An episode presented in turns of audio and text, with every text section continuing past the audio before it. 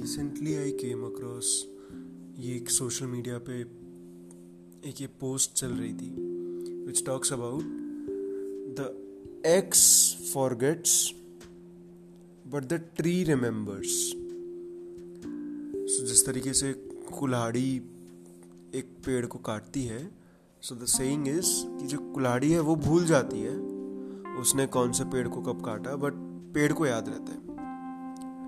What does this mean that जो powerful है, जिसके पास पावर है, उसने जो किया, उसको नहीं याद रहेगा। वो इंसान भूल जाएगा या जाएगी। पर जो व्यक्ति जिसके पास जो पावर लेस है the tree in this case उसको ज़रूर याद रहेगा। सो वन एग्ज़ाम्पल इसी सोशल मीडिया पोस्ट में it is mention which is जो काफ़ी सही भी है। जिसमें ये बात करी है अबाउट किड्स जब बच्चे छोटे होते हैं so they are powerless they are they are like the tree and and parents are like the axe so so so post में मैंशनड है कि बहुत सारी बातें जो पेरेंट्स ने गुस्से में कही एंड कह के भूल गए बट वो बच्चों को याद रहती हैं। एंड एंड वो वो, वही इंस्टेंसेस फिर आगे उस रिलेशनशिप को डिफाइन करते हैं क्योंकि वो चीज़ें दिमाग में बैठ जाती हैं। सो सो एग्जैक्टली वही चीज़ हो रही है the axe forgets but the tree remembers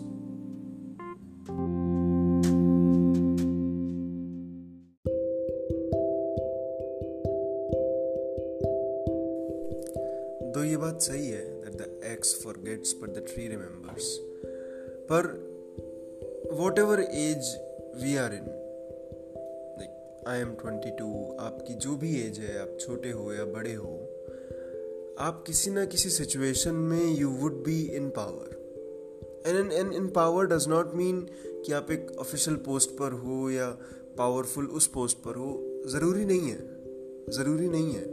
Power also comes from age. Power also comes from like बहुत सारी सिचुएशंस में होता है।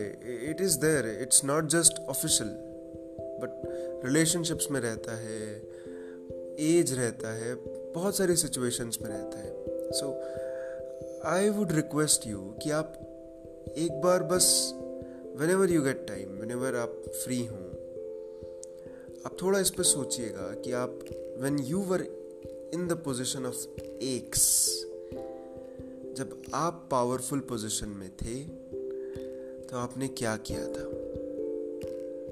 Did you do something